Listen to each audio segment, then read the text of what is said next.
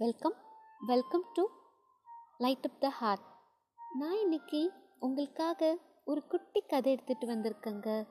கோபத்தை பற்றின கதை. ஒரு அப்பா தன் பையன் ரொம்ப அதிகமாக கோபப்படுறான்னு கவலைப்பட்டுட்டு இருந்தார். ஒரு நாள் அவன் கையில் ஒரு சுத்தியலையும் நிறைய ஆணிகளையும் கொடுத்தாரு. வீட்டின் பின் சுவற்றில் எப்பெல்லாம் அவனுக்கு கோபம் வருதோ அப்பெல்லாம் ஆணிகள் அடிக்க சொல்லி சொன்னார்.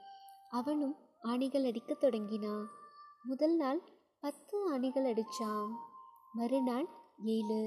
நாட்கள் போக போக அந்த ஆணிகளோட எண்ணிக்கை கம்மியாயிட்டே இருந்தது. கடைசியாக ஒரு ஆணி அடிக்கிற அன்னைக்கு அவன் அவங்க அப்பா கிட்ட போய் அப்பா இனிமேலேருந்து எனக்கு கோபம் வராது அப்படின்னு சொன்னான் அவங்க அப்பா அதுக்கு இனிமேலேருந்து உனக்கு கோபம் வராத நாட்களில் ஒவ்வொரு ஆணியாக எடுத்துடு அப்படின்னு சொன்னார். அவனும் அவங்க அப்பா பேச்சு கேட்டு ஒவ்வொரு ஆணியாக எடுக்க தொடங்கினாங்க. மொத்தம் நாற்பத்தஞ்சு ஆணிகள் அடிச்சிருந்தான். நாற்பத்தஞ்சாவது நாள் அந்த ஆணியை எடுத்துட்டு அவங்க அப்பா கிட்ட போய் ரொம்ப பெருமையோடையும் சந்தோஷத்தோடையும் எல்லா ஆணிகளையும் எடுத்துட்டேன்னு சொன்னான். கூட்டிகிட்டு போய் காமிச்சான். அவங்க அப்பா அந்த சுவற்றை பார்த்துட்டு என்னப்பா ஒரே ஓட்டையாக இருக்குது அப்படின்னு கேட்டாரு.